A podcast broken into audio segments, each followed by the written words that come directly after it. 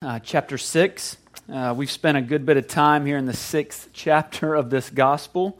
Uh, but that's because there's a lot to unpack in this section. Uh, we, don't, we don't just stay here because we think it's fun to be in chapter 6. There's just a lot in this chapter. Jesus has made some pretty big statements about, about who he is and about what that means about what that means for us. And so let's just jump in here this morning. Let's, let's give our attention to the word of the Lord here as his gathered people. I mean, that's, that's what we are. We're here under his rule, under his reign here presently. That's who we are. We, that's what the church is, wherever it gathers, right? Wherever it's gathered, even today in this community, whether it's on the other side of Lexington or across the dam, uh, the church is the people of God under his reign and under his rule. So, would you stand with me now and let's tune our hearts to hear uh, the word of the Lord? We're actually going to start in verse uh, 58. So, this is John 6, starting in verse 58.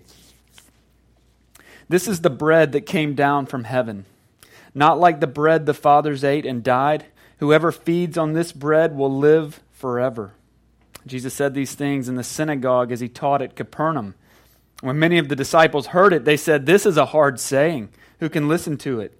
But Jesus, knowing in himself that his disciples were grumbling about this, said to them, Do you take offense at this? Then what if you were to see the Son of Man ascending to where he was before? It is the Spirit who gives life. The flesh is no help at all. The words that I have spoken to you are spirit and life, but, but there are some of you who do not believe. For Jesus knew from the beginning that th- who those were who would not believe, and who it was who would betray him. And he said, This is why I told you that no one can come to me unless it is granted him by the Father. After this, many of his disciples turned back and no longer walked with him. So Jesus said to the twelve, do you want to go away as well? Simon Peter answered him, Lord, to whom shall we go? You have the words of eternal life, and we have believed and have come to know that you are the Holy One of God. Jesus answered them, Did I not choose you, the twelve? And yet one of you is a devil. He spoke of Judas, the son of Simon Iscariot, for he, one of the twelve, was going to betray him. And this is the word of the Lord. Let's pray together. Heavenly Father, we thank you uh, for speaking to us. We thank you for your word to us. We thank you that you have not left us to ourselves to just, to just wander, that you have not left us on our own to just try and figure things out, that you've not left us in our, in our frailty, in our weakness, in our ignorance to try and blaze this path on our own, but you've given your word to us. And we pray now that you would open our hearts and our minds to receive it. Lord, I pray that you would work in spite of me. I pray that you wouldn't let the weakness of my voice hide the strength of your word. That you wouldn't let my stammering tongue stand in the pathway of what you might stand, say to us this morning. So I pray that you'd give us ears to hear, Lord, give us eyes to see, that you'd awaken our souls this morning to know you. And we pray that in Jesus' name. Amen. You may be seated.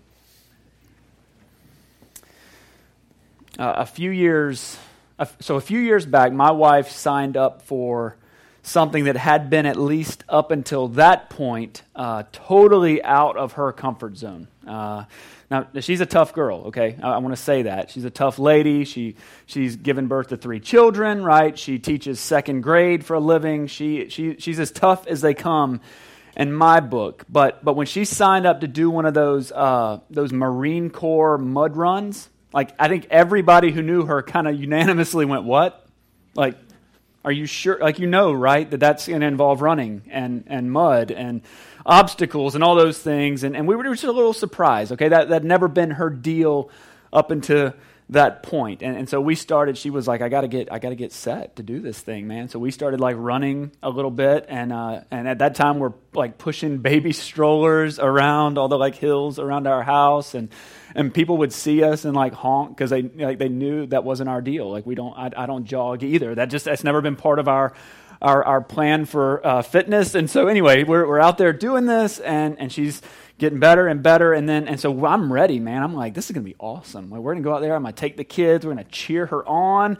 And, and, uh, and then two days before the event, her team of four ladies lost one of their members. And so within a matter of seconds, just like that, my, my plans for the weekend went from being pure spectator to being conscripted into now this team of three ladies and me. And, uh, And so we go out to wherever this thing was, like way, way out at some base, and we, uh, we, we take off, right? And everybody's excited, and we're uh, wearing clothes that you're obviously going to throw away. And we had an absolute blast. It was one of the funnest uh, experiences we've ever had. I mean, we just had a great, great time doing this thing. And, and uh, with the exception of one obstacle, there was one obstacle in this thing that was, it was like you, you're running down the path and it's just uh, it's, it's really it's just fun. You're like crawling in the mud and, and all the stuff you weren't supposed to do as a child but you really wanted to do. And now somebody's telling you do this or or you get disqualified. So we did it. And then you're, you're running and you come to this like really high wall like 14 feet. And um and and the and you can't go around it. That there's like military people saying, no, no, no, no, no, you can't go around it. You can't, uh, you can't go through it. Obviously, it's just a wall, and so the obstacle is you got to get your whole team over over the wall. And I see this as a monumental challenge in that moment. And so we are, uh, we, we, we ran into that wall, and, uh, and for a lot of teams, that was the turning point. I mean, they had a lot of fun, but then at that point, they just kind of, okay, okay, uh, we've done half of it. That's good enough. We're going to go back to the car and hose off or whatever. Um, and our passage this morning, I, am not telling you that story for no reason, although it's just fun to tell because it was mud and, and games effectively. But uh, in our passage this morning, we're given a glimpse of of the types of people who were following Jesus around. Uh, last week we saw that it was, it was the Jews. That was one of the groups that was identified. It was the Jews who were grumbling against him. They were the sort of uh, bureaucratic leadership of the day. They were the elites in the culture, and they're, they're watching Jesus with a very skeptical eye, okay? That's, that's sort of how they approached him. They didn't really like what he was saying about who he was or, or about what that would mean for them. They, they, they looked at him with with angst in their hearts. And, and, today we meet the other two groups. One group is introduced there in verse 60. It's, it's, it's just called his disciples. His disciples. That's the people who are following him around. It's the group of people who are there listening to him teach. Uh, it's a group that, uh, that, that they, they've been spending time with him.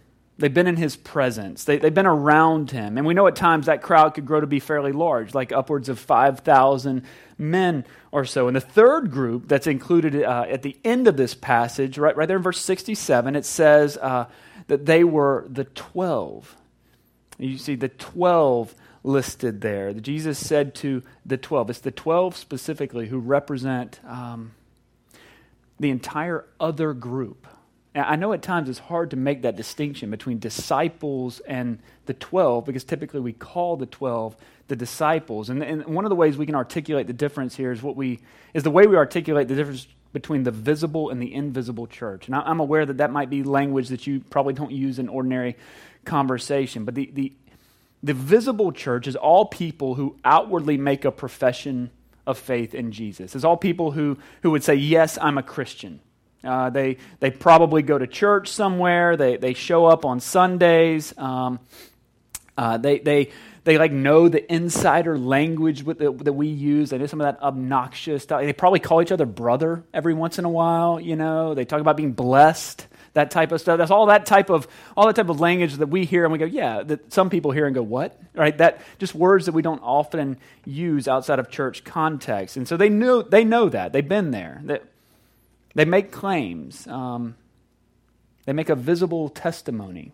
Like they'll say it. Yeah, I believe this. And, and, and I'll be honest, in our area of the country, uh, they, they might make that claim because they're like white, middle class, and vote Republican. That's literally what it seems to be to, to get Facebook Christian status. That's kind of all it, all it takes these days. How, how far we've come, right? Uh, that's the visible church. Uh, the invisible church is made up of all who have actually trusted in Jesus Christ for their eternal life, who've trusted in Him for their salvation. It's, it's all believers in all places at all times. All believers in all places at all times. The invisible church is it's, it's we can't see it. We don't know the heart of man. I don't, I, don't, I don't take for granted that anybody in this room, and I mean, I, I love the people in this room, but I don't take for granted that you're actually a believer. I trust you. I don't think you're a liar. But I know that ultimately that's between you and God. It's not, I can't see into your soul. So I'll walk with you through everything in life. I will, I will pray with you and, and, and, and hope for you and dream with you. But ultimately, the, the invisible piece of that is between God and you. It's all people who have trusted in Christ alone for their salvation. And, and, and what we would say is that every person who's in the visible church is not necessarily in the invisible. But I would tell you that everybody who's in the invisible church is part of the visible church.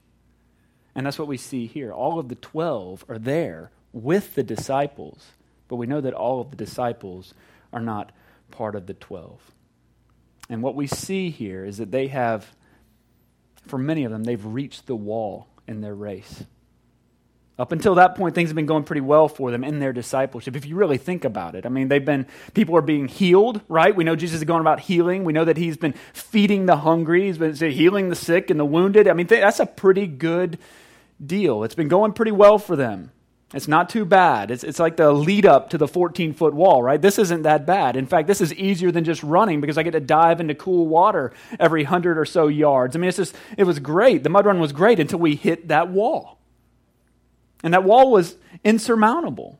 It was an impossible task, effectively.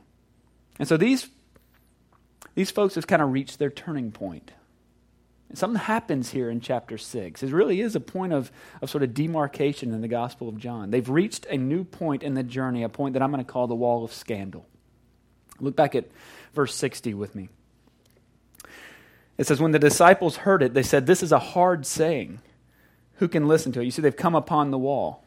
Now, what they had heard, uh, the it that they are talking about, that this is a hard saying, who can listen to it? That it that they're referring to is what we heard last week. It's where, and, and we've acknowledged last week that was a difficult thing. Jesus is making some hard statements. Chapter 6 is not for the faint of heart. When he starts talking about eating my flesh and drinking my blood, those are hard, weighty, heavy statements that he's making about himself. He said, This is the bread that has come down from heaven, not like the bread the fathers ate and died. Whoever feeds on this bread will live forever. Remember now, Jesus is claiming to be that bread. He's saying, I'm the bread that came down from heaven. Whoever feeds on my flesh and whoever drinks my blood abides in me and I in him. That's what Jesus told them. That's what he's telling us today. And, I think we can admit that's a difficult thing to just grab hold of and run with. Eat my flesh, drink my blood. That's what he tells us, and it's not a little thing. And so, what we see here is that now it's the disciples themselves who start to grumble. There's a stirring, sort of a negative angst among them. And, and, and so, Jesus, who didn't back down last week, he didn't back down in the, in the, when the Jews started to grumble against him. He doesn't back down this week either. He actually kind of kind of takes the fight to them. He says, "Do you take offense at this?" There's a couple of things here I want you to notice. Uh, the first is that there is no indication that the disciples were asking for a clarification. Like they're not confused about what he's saying. They're not going, could you explain that a little bit? I mean, I hear what you're saying, but could you maybe unpack that a little bit? They're not asking for that. They're not asking him to expand on his statements. They just grumbled. And so, and so what that means is that while it's a hard saying, while it's a hard teaching, it's not unintelligible. Like they get it. They're not confused. They understand what he's saying. And so, what they mean when they say it's a hard saying is they're saying it's a difficult saying, a difficult teaching to accept. You might find that word hard actually translated as harsh. Several, several different translations put the word harsh in there, or, or just to track along with how Jesus responds and to give you a little hint into what the depth of that of meaning that's happening here is you might also translate that word as offensive. You see, they're, they're saying this is an offensive teaching. What you're saying, it, it strikes against our sensibilities to eat your flesh, to drink your blood. These are not things you're supposed to say. And you see that word for offense, uh, it, should sound a little similar to, uh, familiar to it. It's, it's the word uh, in, in, Greek, scandalizo. It's, it's, a, it's a word that we actually see a good bit in the New Testament. It's translated several different ways. It's some, it means to appall someone means to, to repulse them. Paul uses that same word in 1 Corinthians 8 13 to talk about causing another to stumble. It's obviously where we get the modern word scandalous from. See, it's not that his words are unintelligible, it's that in the minds of those listening, his words are intolerable. They understand it, but they hate it he's gone too far. This teaching as a, as a singular unit is the wall that these disciples have now crashed into on the path that had been going pretty well for them. And Jesus knows their hearts. He knows the tension that is growing in their souls as he presses in on this. And so he asks them, Do you take offense at this? Then what if you were to see the Son of Man ascending to where he was before? Uh, back in verse 38, okay, so back in 638, Jesus had told them that he had come down from heaven. He said, I have come down from heaven not to do my own will, but the will of him who sent me. That's what Jesus said. He makes that declaration about why he's here. This is why I'm here. I've come to do the will of him who sent me. Now, let's just consider that for a second together because Jesus explains what that will is in a couple different ways in the New Testament. All right, back in, uh, it's made clear that Jesus came as the Messiah, right? He came as, as God's anointed. Peter's going to call him the Holy One of God, right? He came to redeem his people for his glory. But considering the will of God in this context, there, there are three unique ways that the New Testament uh, finishes the sentence, the Son of Man came. The, the Son of Man is, is, is, a reference back to Daniel as Jesus' chosen designation for himself. And he says that there, there's three ways that he finishes that sentence. The Son of Man came. The first one is in, in Mark 10 45, where Jesus says, For even the Son of Man came not to be served, but to serve. And if you've been in church all your life, you know that he says something else. He says, and to give his life as a ransom for many. He came not to be served, but to serve and to give his life as a ransom for many. So that's one way that he, he finishes that sentence. He didn't come. Uh, he didn't come in grandeur. He didn't come in splendor. You know this story, and I know it's not Christmas, but we can talk about. It. He came in a in a in a humble birth. He came in humility and, and meekness and lowliness. He came in, in in in shambles from a worldly perspective, not to be served, but to serve, and to give his life as a ransom for many. That's the first example of the will of him who sent Jesus. It's a purpose statement. The second is found in Luke 19:10 where Jesus says to the tax collector, to Zacchaeus, you can kind of picture this scene now, right? He's been up in the tree, he watched Jesus come, now he's out of the tree, they're at his house hanging out, and Jesus says to him in, in Luke 19, he says, The Son of Man came to seek and to save the lost. That's the second way he finishes that sentence. He came to seek and to save the lost. He came to leave the 99 in search of the one lost sheep, right? He came to light a lamp. He came to sweep the house. He came to find the lost coin. That's why he came. He came not to be the brother who sits on the porch and watches the prodigal run off. No, he came to go and find the prodigal and bring him home. He's the true elder brother, right? We've talked about that. That Jesus didn't come to sit passively and see who might show up at the party. He went to go and invite them. Oh, we just had our, our 20 year reunion for high school literally last night. It was awesome. All right. Uh, saw a bunch of people we hadn't seen in like, well, like 10 years because we saw them at the 10 year reunion. But it was, uh, and so we, uh, we had this thing and, and we were part of the, like the planning team. Uh, and, and actually Joey handled all the like money and we had invested our personal money into securing the space and, and, and, and trusting that people are just going to buy tickets for this event because surely nobody has anything else going. on in life, right? On August 18th or whatever. And uh, like a uh, like two days before we were supposed to close ticket purchases, we had like five people had bought tickets. Uh, just for the record, that's not enough to cover uh, the space and the the catering. You see, and so what did we do? I mean, we went to, we went like literally a bunch of us go to the same dentist, dentist who graduated was we always threatened him. We will not come to you anymore unless you come to the reception or to the, to the whatever. What was it called? I can't even think now. The reunion. Thank you. Unless you come to the reunion, you're, you're losing like 10 customers. So you have to pack it up and come on. He did. It was, it was great. We guilted him into it. And then, but then we just started bombarding people, going and finding them. Hey, man, we hadn't seen you in like a decade. It'd be good to see you again. And, and before you know it, we, got a, we had enough and we had a party and people came. This is how Jesus came. He didn't come to sit there and passively go, man, I sure hope some people show up. No, he went and found them to go and seek and to save the lost. The third way, okay, the third way the New Testament finishes the sentence in Luke 7:34, Jesus says this that the Son of Man has come eating and drinking. You say, that sounds a little bit different, doesn't it? The first two sound big. It's like not to, not to be served, but to serve, to give his life as a ransom for many. He came to seek and to save the lost. And then the third one, he came eating and drinking. Tim Chester's pointed out that the first two are statements of purpose. Came to serve, to give his life as a ransom, to seek and to save the lost. The third is a statement of method. It's methodology. He came eating and drinking. This is at least one expression of the will of Him who sent Jesus into the world. This is why Jesus came. He came to do these things, it's what He came to accomplish. It's a clear ex- explanation of why the, the Word became flesh and dwelt among us, to use how, how John talks about it. And even in the method statement, we will see uh, the will of the Father expressed as Jesus came in the ordinary. He came in the mundane. Like he came in the elemental. He came to the restaurants. He came to the neighborhoods. He came to the cookouts. He came to the reunions. And he lived a life that we can relate to because he lived a life here among us that looks just like ours. Jesus might very well have shown up at your trivia night. He might show up at your ball games, and he might even show up at your birthday parties.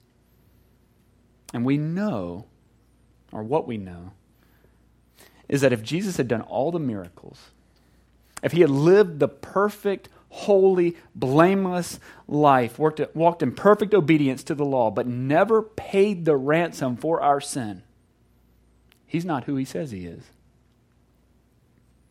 He cannot be who he says he is. He cannot be the bread of life unless he gives his life for ours. And as those disciples stood there with him, grumbling at this hard teaching, Jesus is effectively saying to them, and this is a paraphrase, this isn't in your Bible, but this is what I believe he's saying. He says, if this is too offensive for you, if this teaching is enough to make you stumble, if this is too scandalous for you, just wait until you see the scandal of the cross. You see, the wall of scandal in chapter 6 is just a hint of the scandal of the cross. It's just a taste. Because you see, the cross is the first step in the ascension of Jesus to where he came from. As Don Carson has said, if the disciples find Jesus' claims, authority, and even his language offensive, what will they think when they see Jesus on the cross? because that's how his ascension truly begins. It's the supreme scandal of human history. It's that the innocent would be sacrificed for the guilty, that the good would be crucified for the sake of the bad, that the righteous one would die for the unrighteous many. You see, the ascension of Jesus begins not in a valley, but on a hill. It doesn't begin on a throne, but on a cross. And this is offensive. It strikes against everything we think we know about justice and, and, and fairness. I'm often asked how it can be how it can be good that God would save some but not everyone. If God is loving, this is normally how this is phrased. If God is loving, if God is good, why would he not save everyone? That's a question I get a little more than often. If God is good, why would he not save everyone? How am I, and it's always asked with that, how, am, how are you supposed to reconcile this? How are you supposed to make sense of this? How do you reconcile the idea of a loving God allowing people to go to hell? He says it's the wrong question, though. The question is not why would a loving, just, fair, holy, and righteous God not save everyone, but why would a loving, just, fair, holy, and righteous God save even one? The other way that question is asked is why does God allow bad things to happen to good people? I love that question. One of my favorite responses I've ever heard to that is that only happened once and he volunteered. You see, that's the scandal of the cross. And Jesus knows that if they can't handle the idea of eating his flesh and drinking his blood, if that's too much for them, if that wall is too high, too wide, then they will never understand the cross. Paul says in 1 Corinthians, he says, For Jews demand signs and Greeks seek wisdom, but we preach Christ crucified, and he calls it a stumbling block, literally a scandal. A scandalous block is what he's saying there. A stumbling block to the Jews, and then he calls it folly to the Gentiles. He says our message is offensive to one group, and it's, it's absolute lunacy to everyone else. So if you didn't know, that's the fine print on Christianity, by the way. Your message is either offensive or it's crazy talk. That's what you've been given. That's the message that we have. That's the pathway of Christ's ascension, and it's just too much for us to swallow on our own. Look at verse 66. Look at that. We're told after this, many of his disciples turned back and no longer walked with him. It was too much. I mean, it was just too much for them to take. That pill is too much to swallow. It was offensive. It was foolish. And so Jesus said to the twelve, look at that. He says, Do you want to go away as well? And in 68, Simon Peter answered him, Lord, to whom shall we go? You have the words of eternal life, and we have believed and have come to know that you are the Holy One of God. Now, now how? How did they come to know that? How did they come to believe that? What did Jesus say to them? He, he's telling them, and he's telling us how this works. Look back at 44. Jesus says, No one can come to me unless the Father who sent me draws him. He says, It's not possible you can't come to me unless something outside of you draws you to me. It's not part of your natural DNA. You're not built with this. It's not part of the fiber of your existence. It's something totally alien from you, has to come and draw you to me. And in 63, he says this.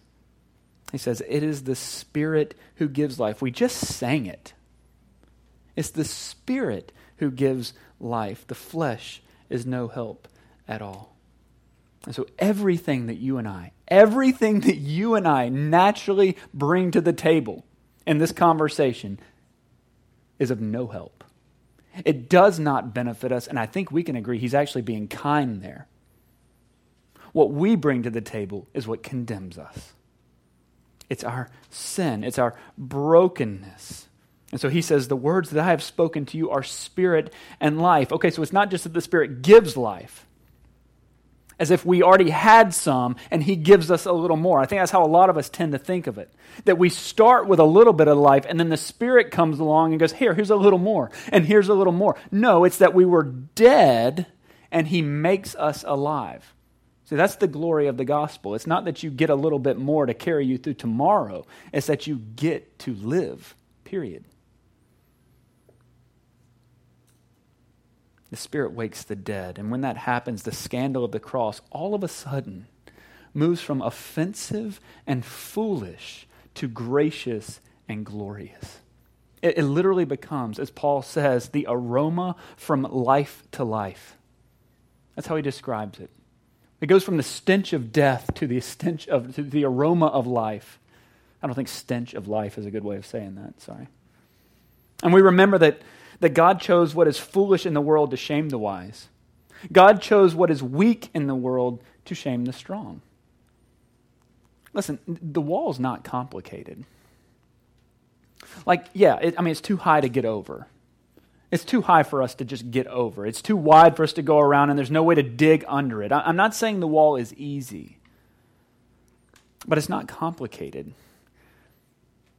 You see, just because something's impossible doesn't mean that it's complicated. The, the disciples saw the wall, just like we saw the wall that, that day out at whatever that fort was. And, and we're told that many of his disciples, many of his disciples turned back and no longer walked with him. Now, I want you to remember, they were around Jesus. Not, not spiritually around him, physically, literally walking with him. They had eaten the bread, they had eaten the fish. Remember that? They were literally around him, but they were not united with him. They had not tasted and seen that the Lord is good. They had not eaten his flesh. They had not consumed his blood. They not they hadn't bought in. They had not trusted in Jesus. And all they could see at this point now was this impossible wall. And Jesus knows that. And he knows that that wall is but a hint of the offense of the cross that's coming. We need to remember that the Bible doesn't say that the Son of Man came so that you could have entertaining Sunday mornings. The Bible doesn't say that the Son of Man came to bring you into a decent social circle, to give you a, a nice house, or, or even better health. The Bible doesn't even say that the Son of Man came to teach you how to live a good life. Now, the Bible says that the Son of Man came not to be served, but to serve, and to give his life as a ransom for many. And then the Bible says that the Son of Man came to seek and to save the lost. He came to pour out his life with what Peter calls the words of eternal life. That's what Jesus offers us at the cross. That's what, that's what Jesus was doing at the cross. It's where all my sin, past, present, future, every bit of it was laid upon Jesus. So all my debt, every bit, by the way, this is my testimony that all my debt, every bit of it, every lie, every drop of jealousy that I feel in my heart, every lustful thought, every selfish motivation that I have, every single one of those, every ounce of it was put on Jesus at the cross.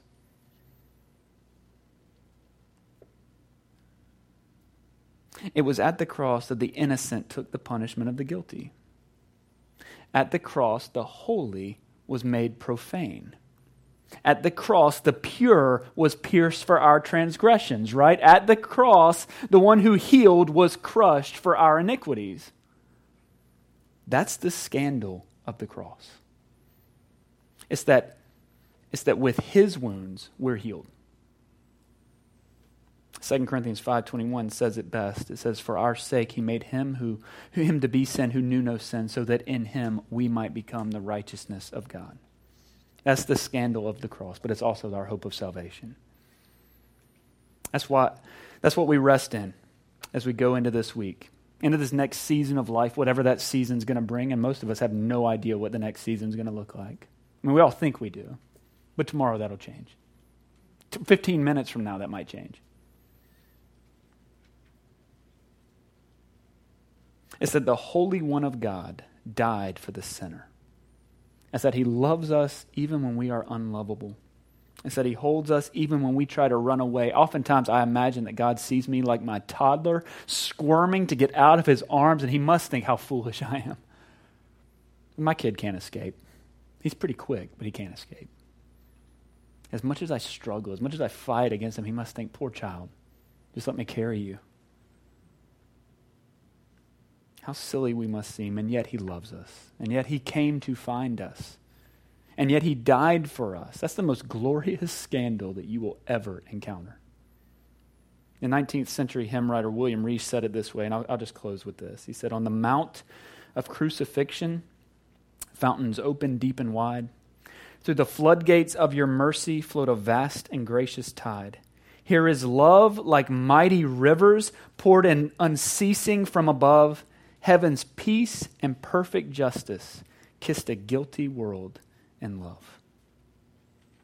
That's the scandal of the gospel, the scandal of the cross. Is that the guilty could be loved. Let's pray together. Father, we confess to you, or I confess to you, that I, I, I too often try to run away Man, I try to go my own path, I try to make my own trail. I try to do it my way. Um, I try to prove myself. Got to confess that what everybody knows that if we knew the inner workings of our own hearts, we would hate ourselves. And yet you choose to love us with that never stopping, never breaking, always and forever love that never gives up on us. God, thank you for never giving up on me. I pray now that you would be with us as we go from here. Let us walk in the joy of our salvation that you give us because of the cross. It's in Jesus' name we pray. Amen.